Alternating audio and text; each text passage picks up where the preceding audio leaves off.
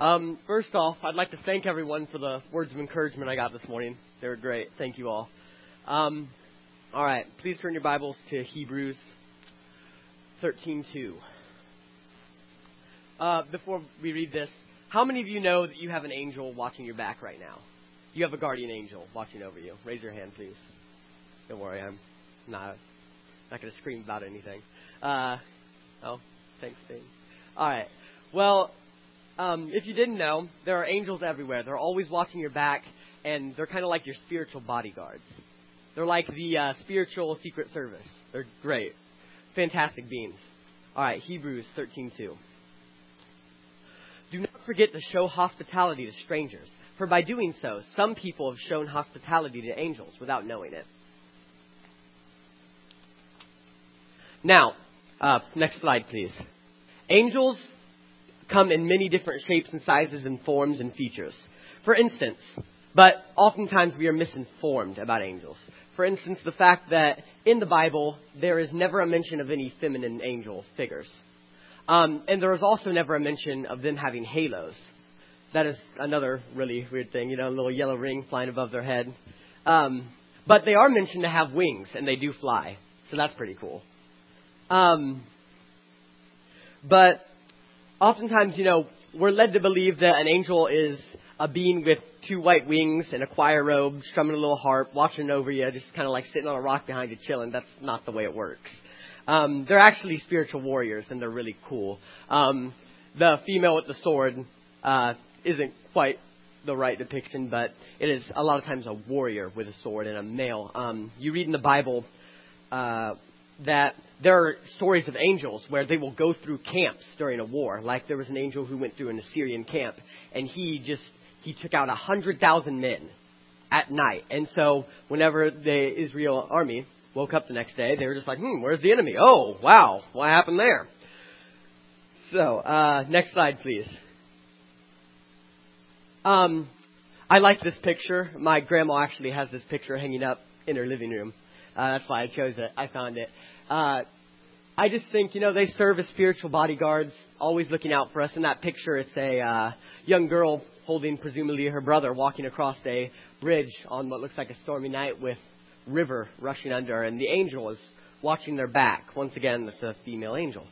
Um, as many times we are informed that, you know, like a mother, an angel watches our back.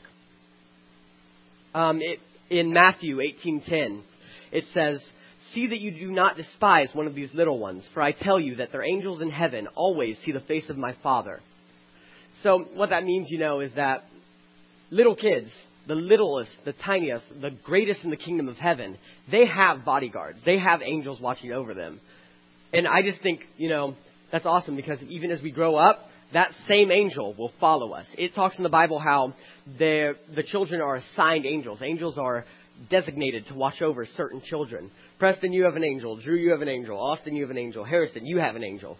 Now, we don't know what they look like, but I guarantee you we, might, well, we have the chance to meet them someday. And that's one of the greatest opportunities we have out there. All right. Um, my next scripture, uh, as I was talking about the angel who went through the Assyrian uh, camp, great warriors, fantastic beings, just of awesome power that we can't comprehend. Um, Isaiah 37:36. Um, this picture, uh, Paul sent it to me. I, he did a lesson on angels, or a whole teaching over angels over a couple of weeks, um, a couple years ago. And he sent me this picture saying, oftentimes we do see angels, you know, as little cherubs. And that is a cherub. A cherub like Cupid cherub. They are not little babies in diapers that shoot arrows with heart shaped, you know, tips. No. That is a warrior. Um, Paul put it best. He said, we don't picture them as little babies. That guy looks more like Arnold Schwarzenegger in his prime. Like, that is a big dude. And uh, if you look there, that is where he is swinging the flaming sword and casting Adam and Eve out of Eden. You can see their footsteps as they have to be forced to leave the garden. And that picture was just very, very powerful to me, and that showed the true power of angels. Um, now, some designations about angels are angels' wings are five cubits long. And a cubit is about, from my elbow up to my hand, it's about a foot and a half to two feet roughly. So if it's five cubits long, that's like 10 feet long wings. That's huge. Can you imagine something like that flying over your house? Especially swinging like a gigantic sword, you know? That'd just be horrifying. Um, oh, and continuing that, Revelations 12:7. This is where you see the first angel on angel battle, kind of. This is where um, Lucifer, which was an angel, he's a fallen angel, um, he took on the form of a dragon in Revelation, and that's what you read. So, then war broke out in heaven. Michael and his angels fought against the dragon, and the dragon and his angels fought back. You know, Lucifer did have angels on his side, and what happened was whenever they lost, they were cast down to earth. And that's where you get, you know, Satan in the garden and stuff like that. Um, Paul brought up another very good point when I was talking to him this morning. He said, Angels are great, angels are fantastic, but we don't want to be angels because angels have no forgiveness.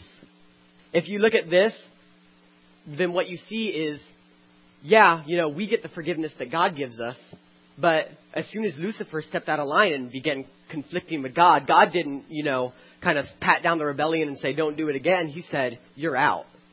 And that was a major, major, like, wow moment for me because Paul just mentioned that and it was a fantastic point. Um, so you see where Lucifer gets thrown down to earth, and I imagine it was like a gigantic comet just plummeting towards the earth.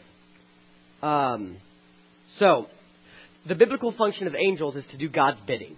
This is an amazing, like, awesome trait uh, yeah, obviously you can read. Uh, God is consistently receiving and dispatching angels. This is present, you know, um, whenever Jacob had his dream uh, in Genesis 28, 12.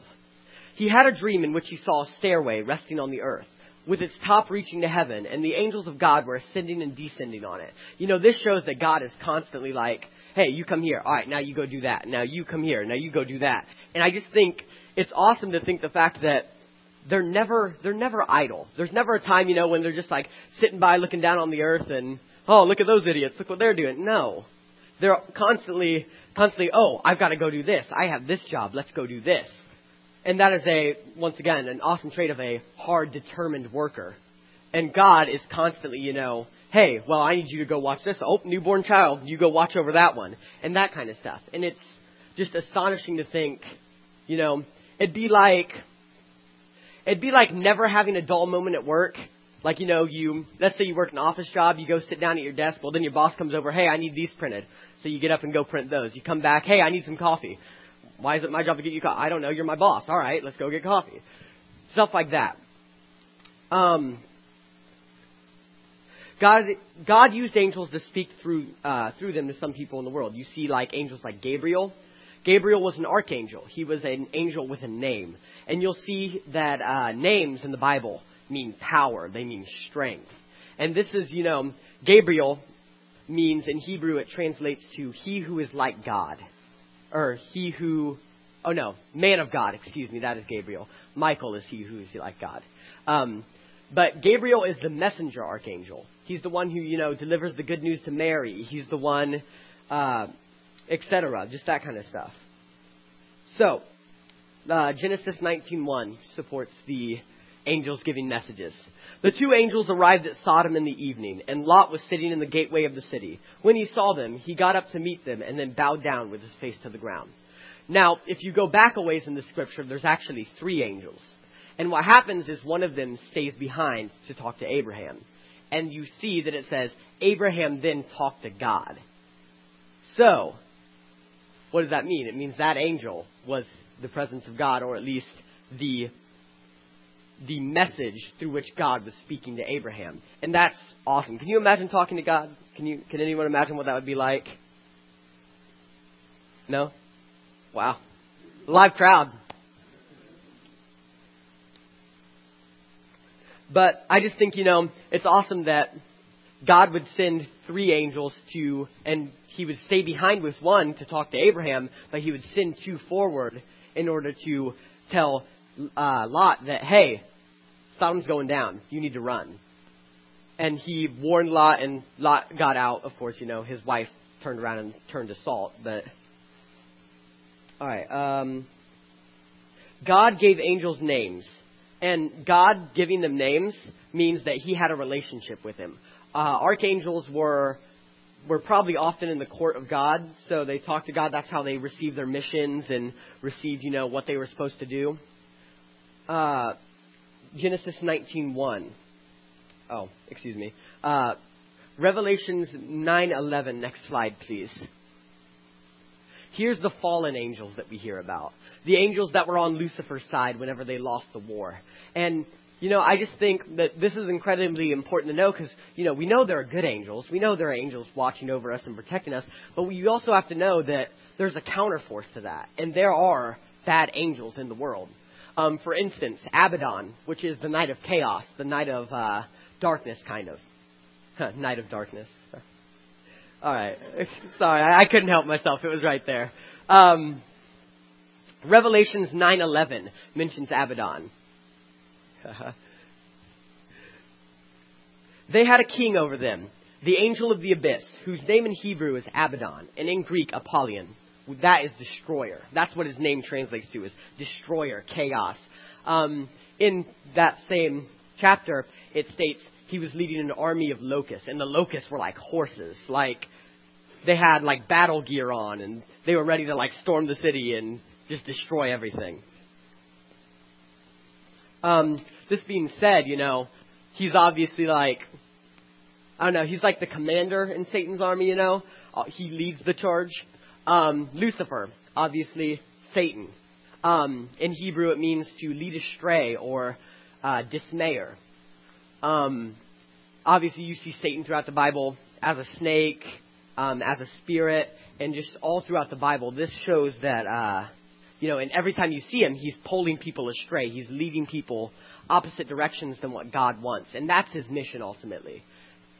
Um, and Beelzebub, or Beelzebul, there are multiple accounts of him. He is the angel, the dark angel of pestilence, of like plague. You see him, uh, he's also called the Lord of Demons. So he's the one who keeps domain over all of Satan's demons. And Beelzebub, uh, you see him you see someone who's possessed, I believe, in Matthew by Beelzebub, and the high priests are like, "Oh, he's he's possessed. What are you gonna do?" Obviously, he's possessed by the Lord of demons himself, and Jesus is just like, "Get out, leave, thank you, please." And that's just a major turning point. All right, next slide, please. I'm trying to hurry because we don't have much time. Um, there are archangels. Um, I found two mentions of archangels in the Bible that are Michael and Gabriel. Now, Michael was the warrior angel. You know, he was the um, the fighter, the big like the one who fought the dragon. You know, uh, he fights the dragon in Revelation 12. His name's his name means he who is like God. I mean, that is a name of power. That is a name of strength. Who doesn't want to be like God? And I feel like you know him having that name, just awesome power. Um, Gabriel, he's the messenger he delivered the good news to Mary. His name means man of God. Once again, names meant power. Names meant like Abaddon, destroyer, chaos. Just their names often described what they were, what they did. Uh, next slide, please. Um, there, the other types of angels that are divided, you know, there are cherubs and cherubim. I told you a wing was five cubits long, approximately 10 feet on each side. Um, cherubs are like the young angels. Even though they're young, doesn't mean they're not powerful. Because you saw the cherub that was guarding Eden, as Paul said, Arnold Schwarzenegger in his prime. Um, a cherubim blocked Adam and Eve out of the garden with a flaming sword by swinging that sword. Uh, seraphs. Seraphs are the angel you hear about in the book of Revelation. They're covered by three sets of wings. Uh, one that covers their feet, one that covers their body, and one that covers their head. Um, I found a couple il- illustrations, but they look kind of weird because it was just like a little tiny face covered by wings, and so it just kind of looks weird. So, um, but you know, seraphs and seraphim are like the archangels. They're the big, powerful angels that you hear about, and they're oftentimes the warrior angels. Cherubs are guardian angels and stuff like that. Uh, next slide, please. Uh, the importance of angels. Now, obviously, you know they all watch your back. Um, spiritually, you know they're kind of like your hype man. You, you all know what a hype man is. Team's got me. All right, but uh, so a hype man's like you know a person that follows your back and like screams every time you do something good or like celebrates. You know, like let's say you go out and you decide not to make that choice. You know, your angel's like standing behind you. You can't really see him, but he's like, "Boom! Did you see that? Ha!" That kind of thing. So. uh yeah, they're kind of like your spiritual hype man. They're really cool. They're also your bodyguards. You know, they protect you from those spiritual encounters. Uh, God uses angels to shield and protect us every day. My grandma has this saying, uh, don't forget to pray and tell God to guide, guard, and protect you. And I think that's so accurate because not only do they shield us, but they also fight for us. And that is a huge, huge thing because if you don't have something, someone fighting for you, what do you have? Especially, you know, if you're not very big or you're not very strong, you have to know that's important. That is a huge up factor for you. Like just knowing, you know.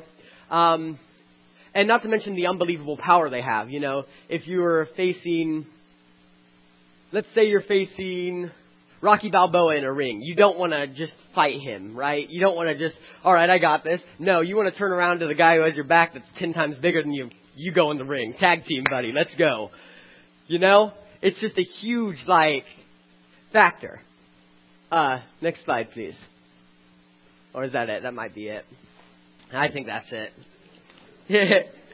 um, my conclusion is that God uses angels to guard and protect us, and I think it's very important that we recognize that factor. And why wouldn't we want that protection? You know, if you can, if you can have it, why wouldn't you want it?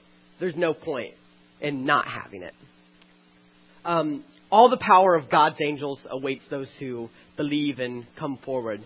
You know, my hope would be that knowing about God's angels, you use these words of encouragement and, you know, His words of power that I've shared with you through the scriptures this morning to uh, make that decision of faith this morning.